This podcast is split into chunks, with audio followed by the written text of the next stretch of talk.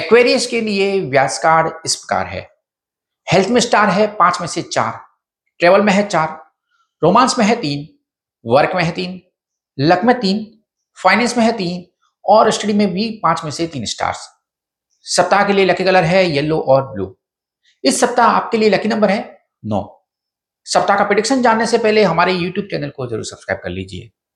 Health और travel के लिए व्यास कार्ड पर बेहतर स्टार रेटिंग है। मंगल के कारण इस वीक आप गीले फर्श से स्लिप कर सकते हैं, लेकिन आपको कुछ नहीं होगा।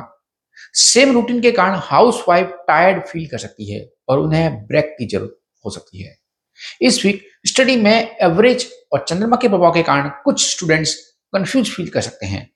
आपकी जन्म कुंडली में शनि के कारण कोई आप पर अनएथिकल थिंग्स के लिए फोर्स कर सकता है और आप इसे इंकार कर देंगे।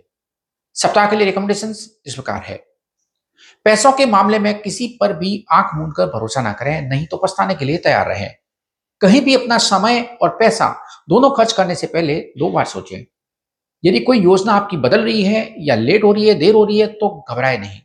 जब भी आप बाहर जाएँ तो मुँह में इलायची ज़रूर रखें। निश्चित ही इससे आपका अच्छा होगा और आपको बेटर फील होगा और आपका मकसद पूरा हो जाएगा। Good luck